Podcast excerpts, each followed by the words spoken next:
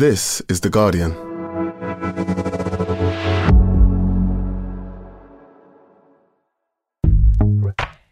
Welcome to Weekend, a podcast that helps you switch off from your busy day to day and find entertainment and inspiration in the best Guardian and Observer writing from the week. You can either listen to this as one podcast or play each article as individual listens. Just scroll down the description on the podcast page for the timings of what we are featuring. Coming up, Hollywood royalty and Oscar nominee Cate Blanchett reflects on her life changing role in Tár. Food writer Bee Wilson investigates the real impact energy drinks are having on young male consumers. And journalist David Robson reveals what a series of groundbreaking studies say about our power to shape our future selves. Tired of ads barging into your favorite news podcasts? Good news. Ad-free listening is available on Amazon Music for all the music plus top podcasts included with your Prime membership. Stay up to date on everything newsworthy by downloading the Amazon Music app for free or go to amazon.com slash news ad free. That's amazon.com slash news ad free to catch up on the latest episodes without the ads. Finding your perfect home was hard, but thanks to Burrow, furnishing it has never been easier. Burrow's easy to assemble modular sofas and sectionals are made from premium, durable materials, including stain and scratch resistant fabrics. So they're not just comfortable and stylish, they're built to last. Plus, every single Burrow order ships free right to your door. Right now, get 15% off your first order at burrow.com slash ACAST. That's 15% off at burrow.com slash ACAST.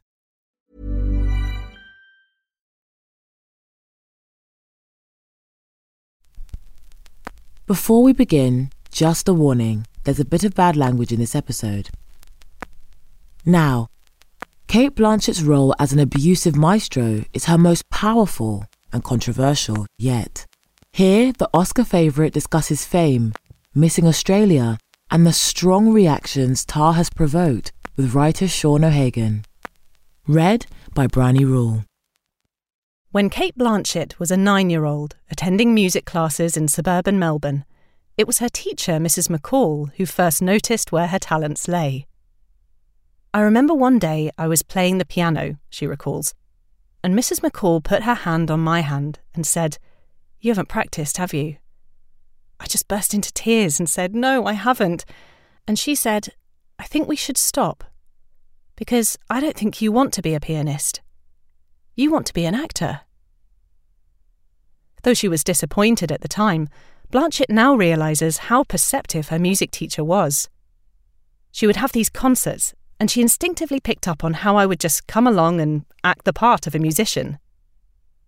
One cannot help but wonder what Mrs. McCall would think of Cate Blanchett's leading role in Tár, one of the most talked about and argued over films of recent times. In it, Blanchett gives her most powerful performance to date as an imperious classical conductor whose public fall from grace sabotages her stellar career just as it approaches its apex. A much anticipated performance of Mahler's Fifth Symphony. When Blanchett first read writer director Todd Field's script, she said recently, I inhaled it. What was it, I asked, that so excited her? One of the dangerous and alarming things about the film is that it does not invite sympathy or offer easy solutions, she says. No one is entirely good, and no one is entirely innocent. It's a very nuanced examination of the corrupting nature of institutional power but it's also a very human film because at the centre you have someone in a state of existential crisis. At its premiere at the Venice Film Festival in September, Tár received a sustained standing ovation, and Blanchett won the Best Actress prize, the first of several awards she has been given for her performance. Since then, the film has been hailed by many as a masterpiece, but has also been trailed by controversy dividing opinion because of the culturally contested topics it touches on, including cancel culture and identity politics. It has also incensed some commentators with its willfully provocative portrayal of a powerful woman behaving as badly as powerful men more often do. Put simply, Lydia Tár is a bully, a gleeful manipulator, and possibly a sexual exploiter of a series of young women enthralled to her genius. Writing in The New Yorker last year, Richard Brody set a high bar for aggrieved outrage, lambasting almost everything about the film, but particularly what he saw as its loaded ideological thrust. He took aim at one scene in which Tár rounds on a nervous young music student, Max, who identifies as a BIPOC pangender person and declares that he is not into Bach because of the composer's misogyny. Depending on where you stand, the scene dramatically condenses or renders as cliche the current generational cultural battleground in which the earnest certitudes of identity and gender politics threaten the once sacrosanct status of canonical, white male heterosexual culture. For Brody, it epitomized a regressive film that takes bitter aim at so called cancel culture and lampoons so called identity politics. I ask Blanchett what she makes of such responses, if indeed she reads them at all. I've been very reluctant to talk about the film, she says, partly because it is so ambiguous and I don't want to define it for anyone. I also think it's hard sometimes for journalists because they see so many films and then they have to give an immediate opinion. A lot of people who have sat with it or watched it again have expanded their perception of what the film is. Not only is the character very enigmatic, but the facts of what has transpired, if you want to call it the plot, are very vague. In a way, the film is a Rorschach test when it comes to the kinds of judgments people make in terms of the information that is alluded to but never confirmed. I am speaking to Cate Blanchett via a video call to Los Angeles, just two days after her portrayal of Lydia Tár won her the Best Actress award at the Golden Globes. It is the third time she has triumphed in that category. A few weeks after we speak, she'll receive her eighth Academy Award nomination, and should she win, she is currently favourite, will become only the third actress in history to have been awarded three or more Oscars. The other two are Frances McDormand and Katharine Hepburn. Awards are lovely, she says, when I ask her about her decision to attend the London premiere of Tár rather than the Golden Globe ceremony but we thought it was important to support the film's European release.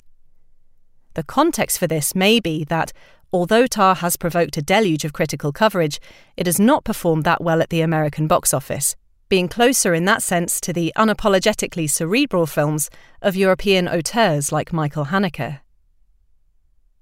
Even on Zoom, Cate Blanchett has presence. Perched at a table in an expansive, minimally furnished room in Los Angeles, her blonde hair tied back and her face framed by a pair of large, thick rimmed designer spectacles, she evinces an air of stylish cool, but turns out to be refreshingly down to earth. When animated, she waves her arms expressively, and in repose has that loose limbed way of arranging her body dancers often have. It's a strange thing coming to discuss something that one has made, she says, because you've worked from a different kind of intelligence in your frontal lobe so you'll have to excuse me if I don't make sense very often. The opposite is, in fact, the case. She is thoughtful and fiercely articulate throughout. Lydia Tár is not the first unsympathetic character Blanchett has portrayed. Her role as the ultra conservative activist Phyllis Schlafly in the TV miniseries Mrs. America immediately springs to mind. But her sustained, pitch perfect performance propels Todd Field's cerebral, provocative film and may well come to define her as the most gifted and risk taking actress of our time. She is on screen for almost every scene in the film's two hour plus duration, brilliantly capturing the dissonant, domineering personality of a narcissistic genius whose utter self centeredness, amplified by fame, privilege, and a luxurious lifestyle, has inured her to the feelings of others. I think she is one of the greatest practitioners of the art that has ever lived, says Field, when I speak to him on the phone in Los Angeles. An actor turned director, he wrote the script specifically for her and insists he would not have made the film had she not agreed to play the part. It's one thing to have a work ethic and incredible discipline, but that does not always translate into great acting, whereas her ability is in many cases almost supernatural I don't know where that indefinable gift comes from, but actors who have it do not come along very often. In preparation for the role, Field tells me, Kate did something I've never seen any other actor do. She memorised the entire script her lines, everyone else's lines, even the script references. She did a deep dive. Blanchett also learned German, took piano lessons, studied online masterclasses by the great Soviet conductor Ilya Musin, and sought out as many performances of Mahler's Fifth as she could. I can't tell you how many conductors I watched, she says now, and they were all so idiosyncratic. Some are rigid beaters, some not so clear beaters at all, but very, very expressive. Some barely move, and some jump up and down on the podium. I realised through watching them that there was a freedom to make it my own. Field, whom she describes as the master of authenticity, insisted that she should actually conduct the Dresden Philharmonic in rehearsals for Mahler's Fifth while the cameras rolled. What was that like? Terrifying, absolutely terrifying, she says, laughing. I began by asking for their patience and said in my terrible German, I'm an actor playing a musician, and you are musicians playing actors. We had their trust early on, and we found our way together. Blanchett's immersion in the role is total, and the sheer force of her presence drives the narrative as it moves from a realist, almost documentary style to something altogether stranger, as Tár's once assured sense of herself unravels. In a celebrated career, Blanchett has tackled many demanding parts, from the title role in her breakout film Elizabeth, released 1998, to her acclaimed performance in Carol, released 2015, Todd Haynes' lush tale of forbidden love.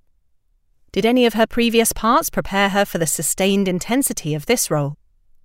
Well, I've had the good fortune of working with extraordinary directors on really interesting films, but I've never had such a deep and rich collaboration.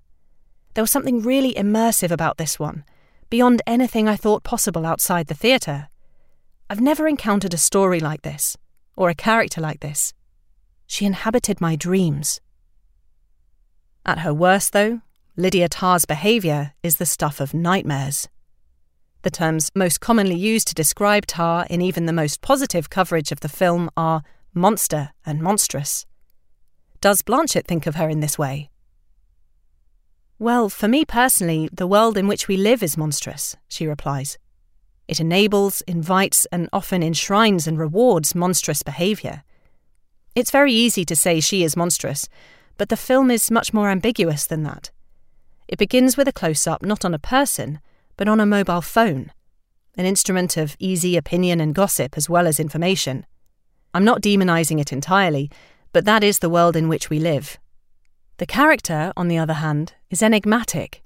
In a way, I felt I was playing a state of being, or a set of atmospheres, as much as I was playing a person. That, however, is not how Marin Alsop, the world's most celebrated living female conductor, saw it. Like the fictional Lydia Tár, Alsop is a lesbian married to a classical musician with whom she has a child. And like Lydia Tár, she runs a fellowship for young female musicians and was mentored by the great American conductor and composer Leonard Bernstein. In a recent interview with the Sunday Times, Alsop said the filmmaker's decision to portray a woman in the role and make her an abuser was heartbreaking, given that there were so many men, actual documented men, the film could have been based on. She was, she said, offended as a woman, as a conductor, as a lesbian. When I mention the interview to Blanchett, she responds calmly. For me, what is wonderful about the film, and sophisticated about the narrative, is that it examines power in a way that is genderless. Nothing is drawn. It's not just a film about a female conductor who falls from grace it's about something much less political than that, even though the position she finds herself in is incredibly political. I think it's a very complex film, and one that will stand the test of time. And it's certainly not a literal film, and to endeavour to interpret it literally is, I think, a misdirect. Blanchett describes Tár's shape shifting narrative as a kind of haunting, which certainly applies to the final third of the film, in which we experience events and possibly imaginings from Lydia Tár's feverish and fragmenting point of view. There is an elusive existential quality to it that is part reality, but an even larger part the nightmare into which she is descending, she says. I think she is very haunted by things she has not had the courage or the ability or the time or the inclination to look at and examine. She pauses for a moment. It's a tricky thing when you're playing someone who is very hidden from themselves, who has been so focused on and devoted their life to the pursuit of excellence, who suddenly puts her head up and realizes that she is not perceived as the person she thinks she is, or that she has caused damage to people. She has been blind to it because she has been so enraptured by what's in front of her. Despite, or perhaps in part because of, the strong reactions it has provoked, Tár is a film that has creatively energized Cate Blanchett. I'm still processing the experience, she says, because it has tipped me off my axis in a wonderful way. Working with Field, she says, she experienced the sort of freedom she usually only finds on stage. The process was such that we were not entirely sure exactly where we were going to end up, and that was thrilling. It felt much more dynamic and much less like having a safety net. You don't get to work in that way very often in cinema, because cinema doesn't often explore the non literal end of its capacity. Blanchett's roots are in the theatre, and one senses that it is the visceral nature of live performance that still engages her most. Her first serious role, age 23, was in a Sydney Theatre Company production of David Mamet's Oleanna in 1992, and later that same year, she was critically acclaimed for her performance as Clytemnestra in Sophocles' Electra. The first time you experience that form of catharsis, she says, you're at the centre of something that you keep wanting to get back to the centre of. Thirty years on, she is talking with the British theatre director Katie Mitchell about a possible stage adaptation of Lucy Ellmann's contemporary modernist novel Ducks Newburyport, which is an epic stream of consciousness narrative comprised of a single sentence. In a way, it's a bit like Tár, she says, because the audience thinks I've got to understand every single sentence this person is saying. Whereas for me, the book, like the film, makes rhythmic sense as much as being deeply painful and funny and unsettling. Blanchett's schedule is, to say the least, packed, and her work rate phenomenal, even by the standards of Hollywood acting royalty.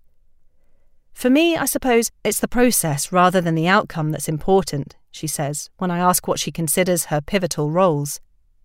It's all about the quality of conversation that I've been part of. I realised very quickly that the opportunities to spread one's wings in this industry close down very quickly, because often it is such a literal medium. And so I took little parts where I could keep experimenting, parts other people didn't want to do. People would say, You have got to stop playing small roles. And I'd say, Well, why?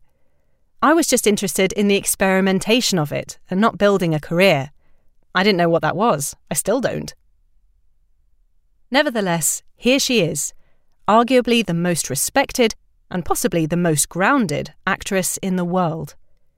When I ask her how she deals with the other stuff that attends her calling the celebrity, the constant attention, the adulation she shrugs.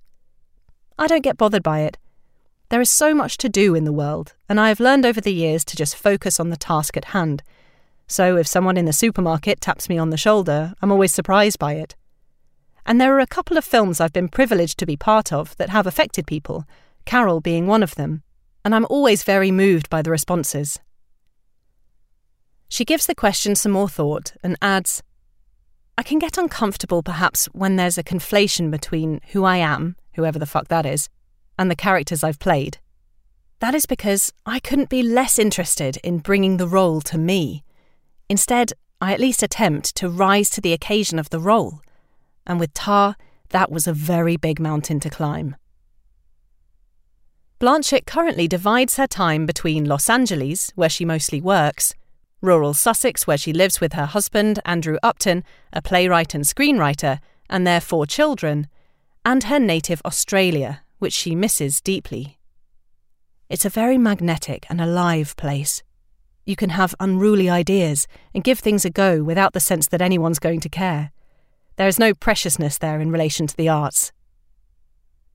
Between 2008 and 2013, Blanchett and Upton served as co directors and CEOs of the Sydney Theatre Company, Australia's de facto national theatre. When the board members asked them what their aims were, she says, laughing, We told them that at the end of the day, we want people to get in a cab and say, We're going to the Sydney Theatre Company, and for the cab driver to know where the fuck it is. What was it like running a theatre as well as acting in it? One of the hardest things was being up there alone addressing people. It's not like when you're up there dancing and moving and making something with a group of people. That's when I'm totally in my element, when it feels like I'm part of an organism. Recently, she has been back in Australia, filming Warwick Thornton's The New Boy, which she has co produced and stars in. We went to visit friends in Tasmania, she says, when I ask her if she may eventually return home.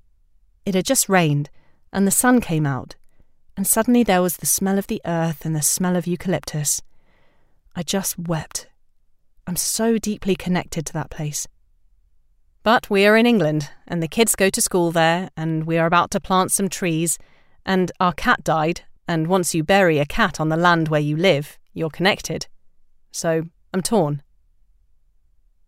For now, she's still making sense of the transportive and deeply collaborative experience of working with Todd Field on Tár. It has really shaken me up in a good way, she says. Look, I'm always wanting to stop acting, to just step away. But this has made me think it's not that I want to stop, I just want to do less. She pauses for a moment. It's just very hard to say no to a good idea. That was Cate Blanchett. I've never encountered a character like Tár. She inhabited my dreams by Sean O'Hagan. Read by Bryony Rule. We'll be back after this short break.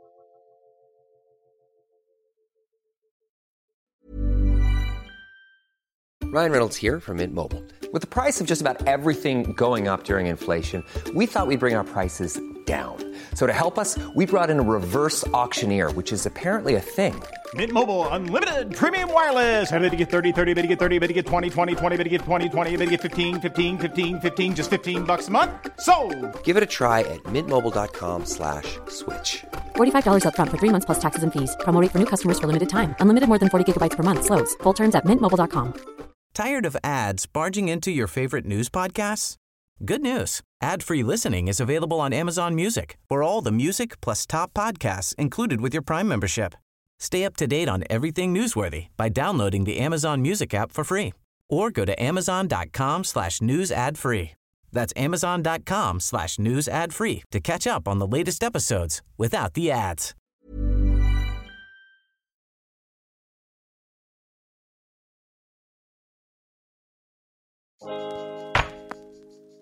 Welcome back to Weekend. Next, energy drinks are a $50 billion global industry, a vital pick me up for gig economy workers, and thanks to KSI and Logan Paul's own brand Prime, a cult among teens. But, journalist Bee Wilson asks, what are these sugary, often hyper masculine brands doing to those who drink them? Read by Sophie Marcel.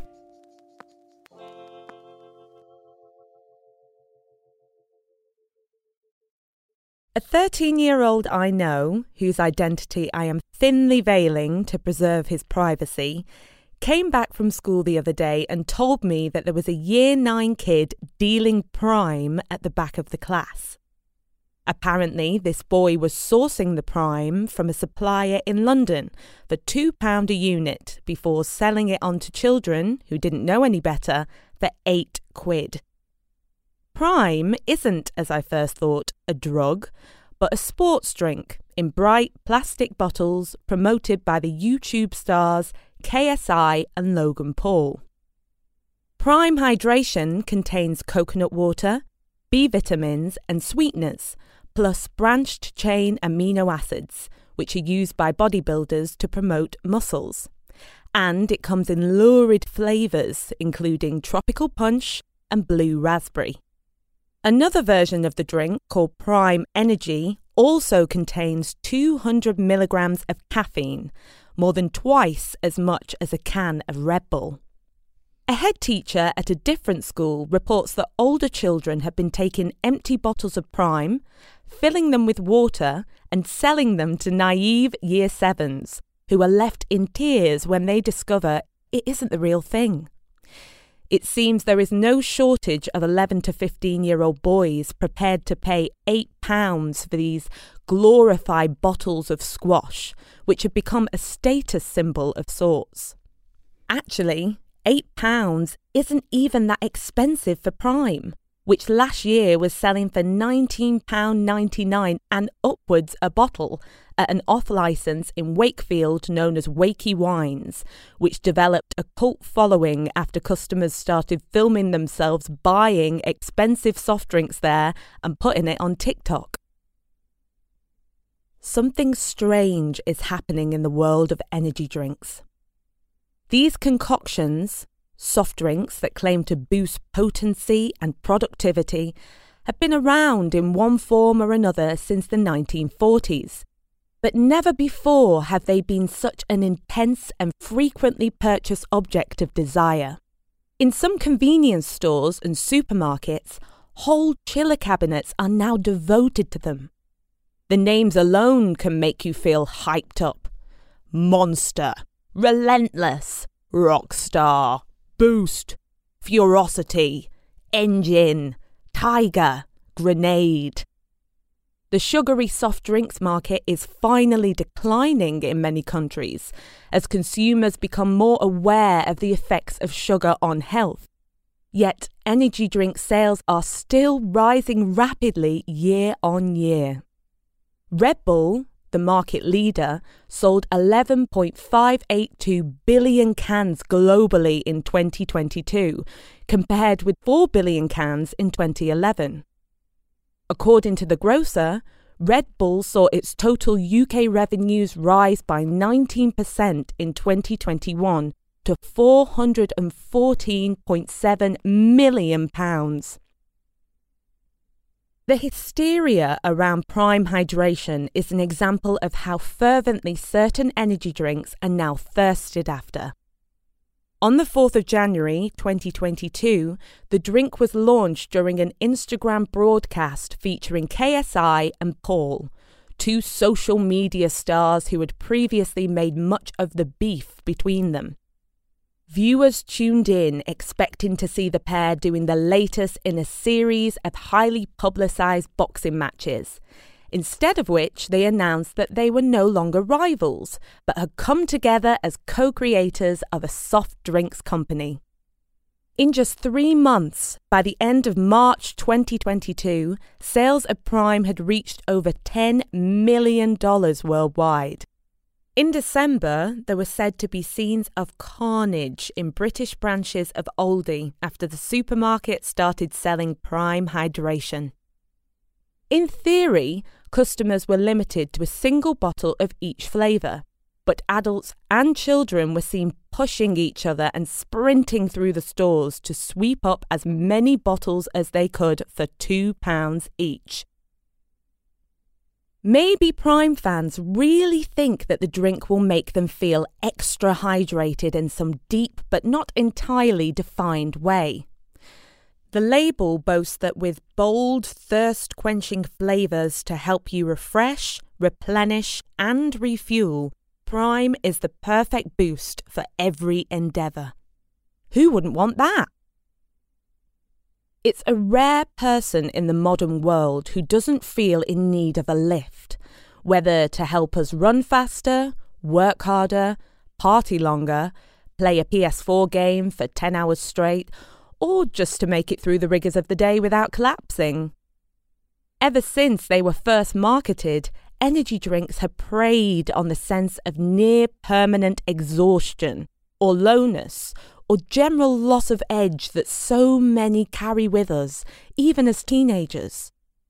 Red Bull gives you wings was a genius slogan, both for what it promised and for the implicit acknowledgement that this was actually a load of cobblers.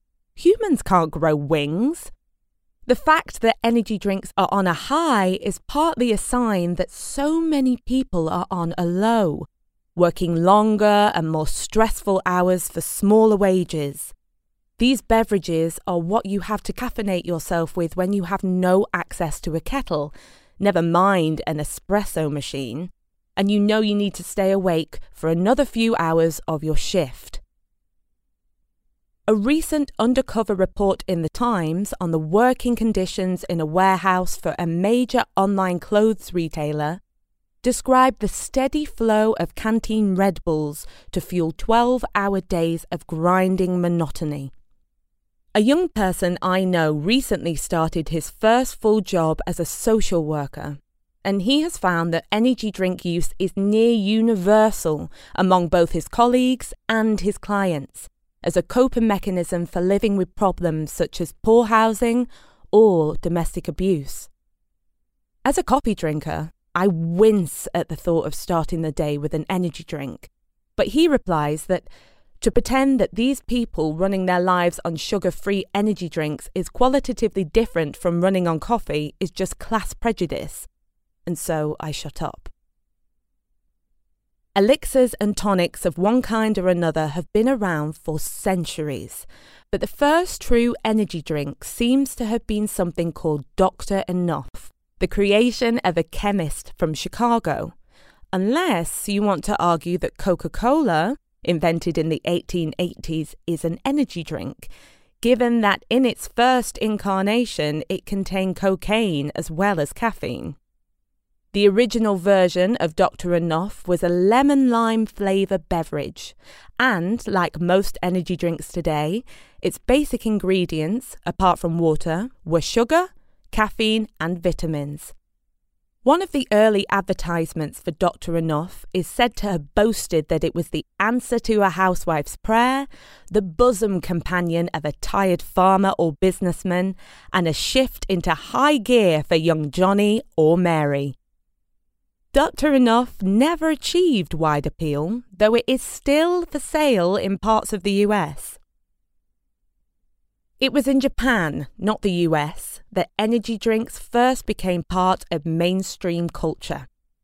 The earliest Japanese energy drinks in the 1960s were sold as a legal upper for office workers.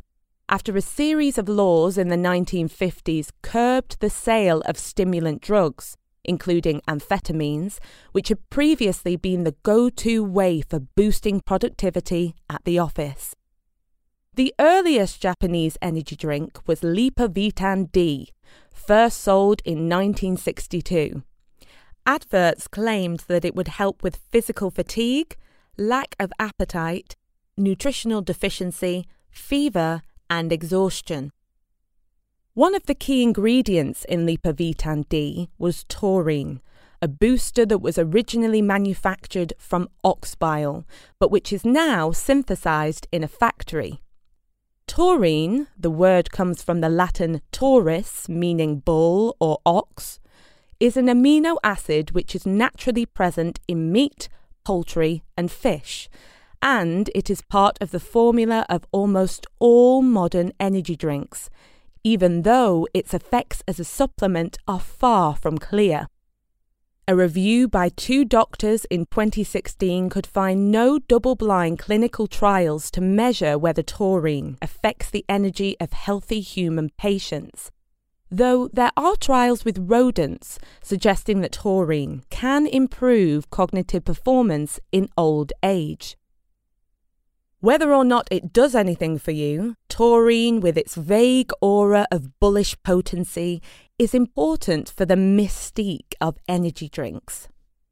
Red Bull was created in the 1980s after an Austrian businessman called Dietrich Mateschitz came across a Thai drink called Krating Daeng, made from taurine and caffeine. He developed a fizzy version of this in collaboration with its creator, Chaleo Yoovidhya, and in 1987 started marketing it as Red Bull, whose visual branding is all an allusion to the taurine. I know several grown men who wax lyrical about the beauty of the Red Bull packaging, with its intense sheen and its tiny cutout of a bull in the ring pull. As for the function, these drinks have always basically been legal uppers. Lipovitan D comes in a small brown glass bottle, which makes it look like a tiny vial of medicine. So called Genki drinks, such as Lipovitan D, were one of the crucial elements in the Japanese post war economic miracle, enabling workers to stay on task for long hours. There was a second wave of Genki drinks in the 1980s, led by the brand Regain, which saw a whole new set of highly caffeinated products enter the market. In contrast to the giant 500ml cans of Monster in British shops today, the classic Japanese Genki drink comes in tiny 50ml or 100ml bottles, marketing themselves as a quick burst of productivity primarily sold to salarymen. The energy in Japanese energy drinks has always been laced with overtly macho overtones. During the 90s, the theme tune for Regain sang of the businessman, businessman, Japanese businessman who could fight for 24 hours. Another Regain advert showed a Japanese businessman defeating his Western opponent in a game of tennis, using his briefcase instead of a racket. James Roberson is an anthropologist who has studied energy drinks as a facet of post war Japanese ideas about masculinity. Roberson found that Genki drinks were consistently marketed with the implied promise that they would bestow on men both an inexhaustible fighting will and a strongly muscular body. Lipovitan D was first marketed with the slogan, Let's go with fight and its adverts have regularly featured sportsmen or highly muscled actors engaged in some kind of daring and dangerous outdoor pursuits. Aggressive masculinity is also a key element in the way that most Western energy drinks have been marketed. You can feel the teenage boy angst dripping off it, says Hub van Bokkel, the founder of up and coming energy drink Tenzing, referring to Monster, which is currently the second most sold energy drink in the UK after Red Bull. Monster Energy, whose slogan is Unleash the Beast, has long made a point of sponsoring a lineup of male athletes doing extreme sports, such as motocross riders, skateboarders, surfers, and Formula One racers. I pick up a can of Monster Assault for £2.39 at WH Smith at the train station. I could have got it for half the price at Asda. The whole can is plastered with military camouflage and it reads At Monster, we don't get too hung up on politics. We don't care if you're right wing, left wing, or a chicken wing. We dig camo and think it's the perfect cover for our sneak attack on the ordinary. But when I crack open this hyper masculine can, what's inside tastes less like military rations than the candy shop dreams of a sweet toothed little boy. It's cola flavour, but tastes more like melted down cola bottles than a Coke. I can't finish it, both because of the sickliness and because I can feel myself getting jittery halfway through the can. It contains ginseng and taurine, as well as 160 milligrams of caffeine, compared with around 50 milligrams of caffeine in a classic Italian espresso, although it's less caffeine than in a Starbucks Venti Americano, which contains 300 milligrams. The unrealistic strongman images pushed by many energy drinks prey on young men's vulnerabilities and end up making them unhealthier all while promising them enhanced vitality. A study by the University of Akron, published in the journal Health Psychology, found that men who bought most thoroughly into the manly ideals promoted by energy drinks were more likely to drink more of them, and therefore more likely to suffer from disrupted sleep patterns, thus ending up less energized. People who consistently consume a lot of energy drinks suffer from higher levels of anxiety and stress than those who don't, according to a review of the literature on energy drinks and mental health from 2016. Kathleen Miller is an addictions researcher affiliated with the University at Buffalo, New York, who has done extensive research on the harmful effects of energy drinks among young adults. In 2008, Miller published a paper showing that among a group of 602 college students, high energy drink consumption correlated with a range of other risky behaviours, including having sex without a condom, getting into fights, riding in a car without a seatbelt, and alcohol problems. Miller is not suggesting that the caffeine in energy drinks is causing these other behaviours. As she told the New York Times in 2013, maybe kids who get into fights just happen to drink Monster and Red Bull. But her research suggests that some of these toxic jock behaviours are reinforced by what the ads are telling people. Some of the energy drinks marketed in the US, such as bong water and cocaine, make a clear association between energy drinks and illicit substances. One of the main ways in which energy drinks are used by college students is as a mixer for alcohol. Research shows that consuming vodka and Red Bull as opposed to vodka alone made people believe they were less drunk than they were, even though, by objective measures such as reaction times, they were every bit as intoxicated. The first time I heard of anyone drinking Red Bull and vodka in the late 90s, I thought, that will never take off. It doesn't taste good. Which shows how little I know. Unlike other beverages, energy drinks are consumed in spite of their taste rather than because of it. Their flavours range from medicinal to candy sweet. Perhaps the strangest I tried was Monster Original, which had an intense, almost smoky smell and a herbal aftertaste like cough mixture or dandelion and burdock. I imagine its kill or cure vibe could have a certain appeal if you were hungover, but taken perfectly sober with my breakfast toast one morning, it was unsettling. Another odd one is Furocity Sour Cherry, marketed by heavyweight champion boxer Tyson Fury, whose can claims it's about hitting your day harder, but whose contents taste like extremely sweet marzipan mixed with cherryade. The prevailing taste of most energy drinks is simply a harsh acid and sweetness with very little aroma.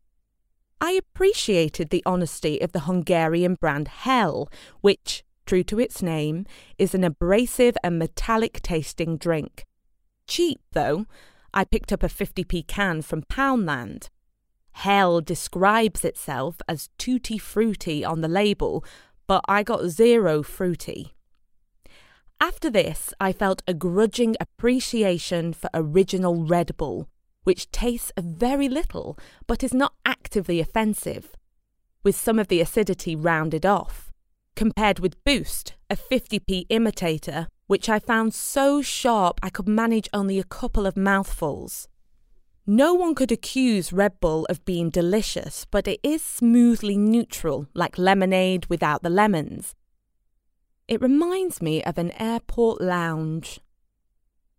Red Bull was not allowed to be sold in France for 12 years, a ban that ended in 2008, because French authorities were concerned about the taurine, as well as the high quantities of caffeine. In 2018, the UK government proposed a ban on energy drinks to young people after a review of the evidence found that in children, high consumption was linked to headaches, problems with sleeping and concentrating, and, in rare cases, heart failure.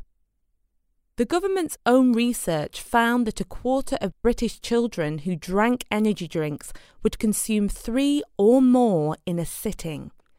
But more than three years on, apparently after industry pushback, the ban has been quietly shelved although supermarkets, including Tesco and Asda, introduced their own voluntary bans on the sale of energy drinks to under 16s. In 2021, in the British Medical Journal, a 21 year old student called for energy drinks to carry warning labels after his own habit, four a day for two years, led him to develop tremors and heart palpitations. Who today would launch Red Bull? No one, says Hub van Bokkel, the Dutch entrepreneur who left his job as head of marketing for Red Bull UK and Europe to launch his own brand. Tenzing, an energy drink made from all natural ingredients with a soothing mountain on the can, has risen astonishingly fast since it was launched in 2016 to become the fourth highest selling energy drink in the UK. I'm sitting with Van Bokkel in a sleek restaurant near King's Cross, sipping decaf flat whites and fresh juice. And he, a running and hiking enthusiast with a mop of curly hair, is explaining why he feels the current model of energy drinks is broken. Because no matter how much they tweak them, the big brands are stuck with the same recipes.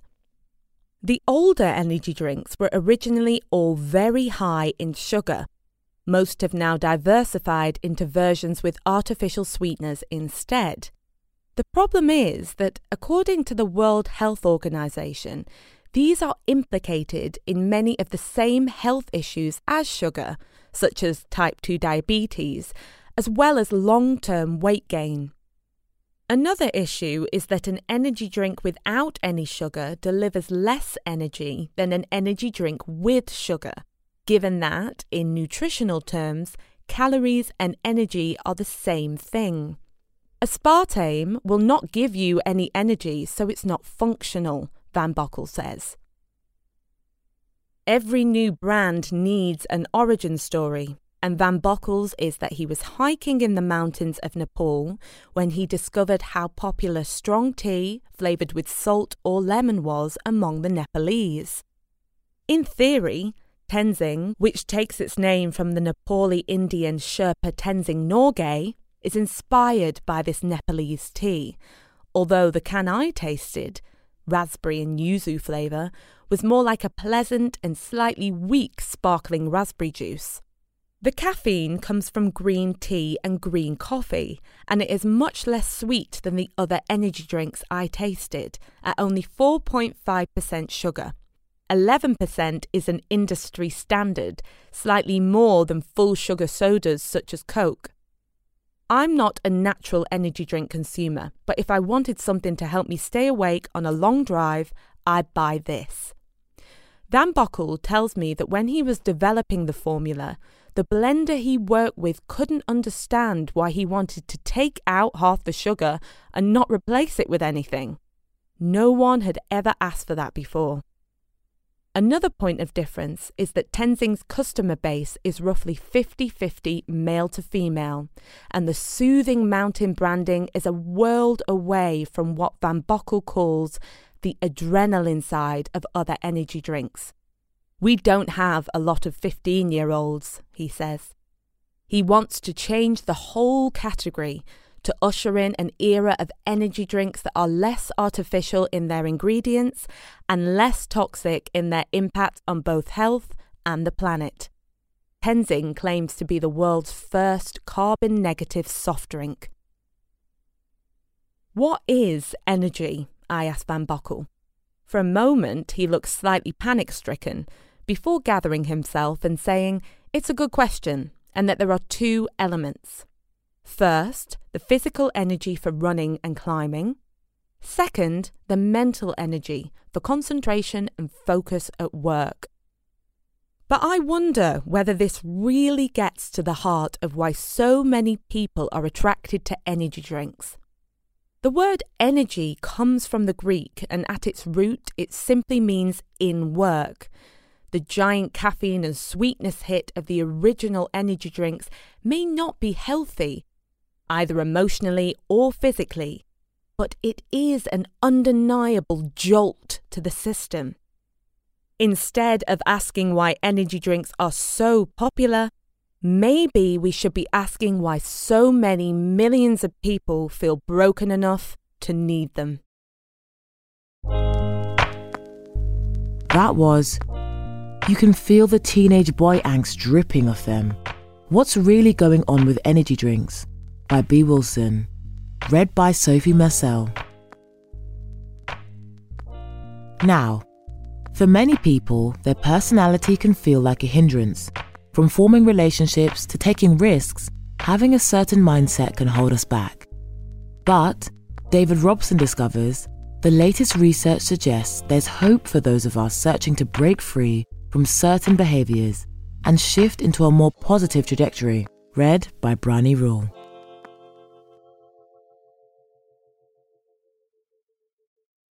Have you ever wished you could be better organised, or more sociable, or more inventive and original? Perhaps you're a constant worrier and you'd prefer to be a little more carefree. If any of these thoughts ring true, you are far from alone. A number of surveys show that at least two thirds of people would like to change some element of their personality. In the past, such desires appeared to be futile our personalities were thought to be formed in childhood and to remain fixed throughout lives. Like the proverbial leopard that could never change its spots, our virtues and flaws were believed to be woven into the fabric of our psyche. Recent scientific research, however, confounds this expectation of personality's permanence. With the right psychological strategies and enough effort, many people can successfully mould their core traits into the shape they desire. There are many ways of measuring personality, but much of the research has centred on five specific traits that are thought to comprise our most fundamental characteristics. Known as the Big Five, they are extroversion, how outgoing and sociable you are, conscientiousness, how organised and disciplined you are, agreeableness, how concerned you are with social harmony, neuroticism, how nervous and sensitive you are, and openness to experience, how imaginative and curious you are. In thousands of studies, psychologists have shown that people's scores for the Big Five can predict important outcomes in a range of areas. People who score highly on conscientiousness, for example, get better grades at school and earn more. Those who score highly on neuroticism, meanwhile, are more predisposed to stress, which has knock on effects for their health. Our genes almost certainly play a role. It's why people's personalities often reflect their biological parents' traits, and why identical twins are more similar than non identical siblings. The influence of our social environment was thought to end in early adulthood as the brain reached maturity. If this were true, you would not expect adults' personalities to change naturally over time, and it wouldn't be possible to mould personality at will. Yet, that is exactly what psychology professor Nathan Hudson and his colleagues have shown with a series of groundbreaking studies. Their interventions typically involve prescribing regular activities that reflect the personality traits people wish to adopt. An introvert who wished to be more extroverted, for example, might have the goal of introducing themselves to a stranger once a week, or making small talk with the cashier at their local supermarket. Someone who wished to be more conscientious might be asked to carefully proofread an email before sending it, or to write a to do list before going to bed. A neurotic person might be given exercises to improve emotional regulation, such as writing down feelings when they threaten to become overwhelming. While these tasks may seem insignificant, the aim is for the thinking patterns and behaviours they generate to become habitual. And the evidence so far suggests it works remarkably well. In one 15 week trial of nearly 400 people, participants accepted an average of two challenges each week. Provided they actually completed those tasks, their traits shifted in the desired direction, according to a standard Big Five questionnaire. Similarly exciting results could be seen in a later experiment, which used a smartphone app to coach participants in their desired Big Five traits. Crucially, this study involved a much larger sample 1,500 people. And in addition to the typical self report questionnaires, it asked participants' friends and family to rate their personalities before and after the intervention. The differences were still apparent three months after the experiment had ended. As Aristotle argued more than 2,300 years ago, we become what we repeatedly do. The unexpected malleability of our minds should be good news for anyone who wishes they were a bit more sociable, organised, or happy go lucky. Another potential benefit is that awareness of this research could help improve mental health. Conditions such as depression and anxiety are often characterized by feelings of helplessness. People believe negative feelings are just part of who they are, and there is little they can do to change them. This can compound the sadness and worry they face, and may also make them more resistant to treatment or making lifestyle changes that could speed their recovery.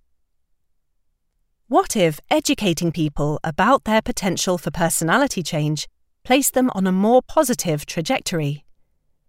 To test this idea, Jessica Schleider, Assistant Professor of Clinical Psychology at Stony Brook University, New York, and John R. Weisz, Professor of Psychology at Harvard, selected a group of around 100 adolescents who had previously shown signs of anxiety or depression.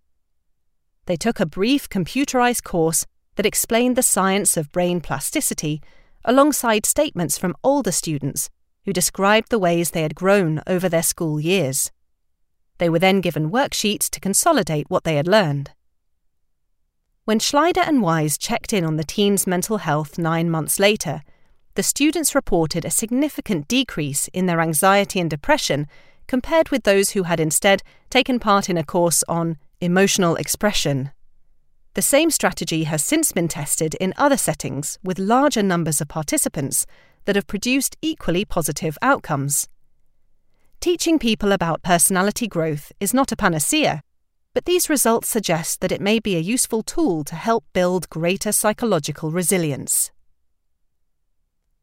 Whether you're wrestling with serious issues or simply want to polish off your rougher edges, it is reassuring to know that character is ultimately within your own hands. DNA and our upbringing may predispose us to certain traits, but we also have the power to shape our future selves. That was The Big Idea Your Personality is Not Set in Stone by David Robson. Read by Bryony Rule. That's all from us. This has been Weekend, a Guardian podcast. If you're enjoying it, please make sure to like, subscribe to, and rate the podcast. Maybe even leave us a nice review. Just search for Weekend wherever you get your podcasts. This week's articles are read by Bryony Rule and Sophie Marcel and presented by me, Savannah Ayoade Greaves. This episode was produced by Rachel Porter. The executive producer was Ellie Bury. Join us again next Saturday. Thanks for listening. This is The Guardian.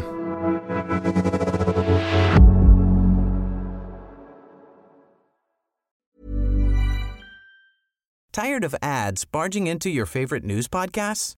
Good news. Ad-free listening is available on Amazon Music for all the music plus top podcasts included with your Prime membership.